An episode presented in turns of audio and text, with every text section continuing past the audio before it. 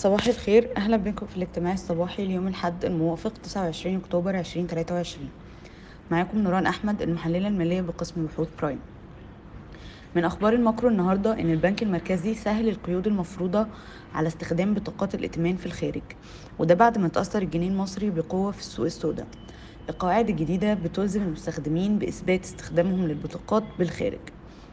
أما عن أخبار الشركات فأعلنت تعليم عن نتائجها للعام المالي 2022-2023 واللي حققت فيه نمو ب 30% على أساس سنوي في صافي الأرباح ل 297 مليون جنيه على أثر ارتفاع الإيرادات ب 21% على أساس سنوي ل 750 مليون جنيه.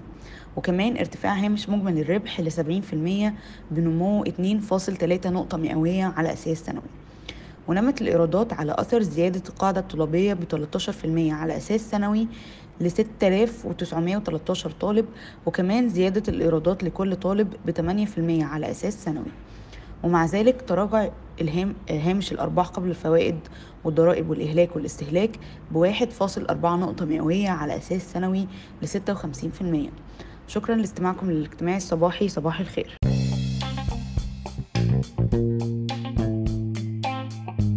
يرجى العلم أن هذا العرض هو لأغراض معرفية فقط ولا يمكن اعتباره عرض أو توصية شراء أو بيع أو إدارة استثمارات أو خدمات استشارية. ينصح باستشارة مستشارك المالي قبل اتخاذ أي قرار استثماري علما بأن الأداء التاريخي ليس مؤشرا يعتمد عليه لتحديد الأداء في المستقبل.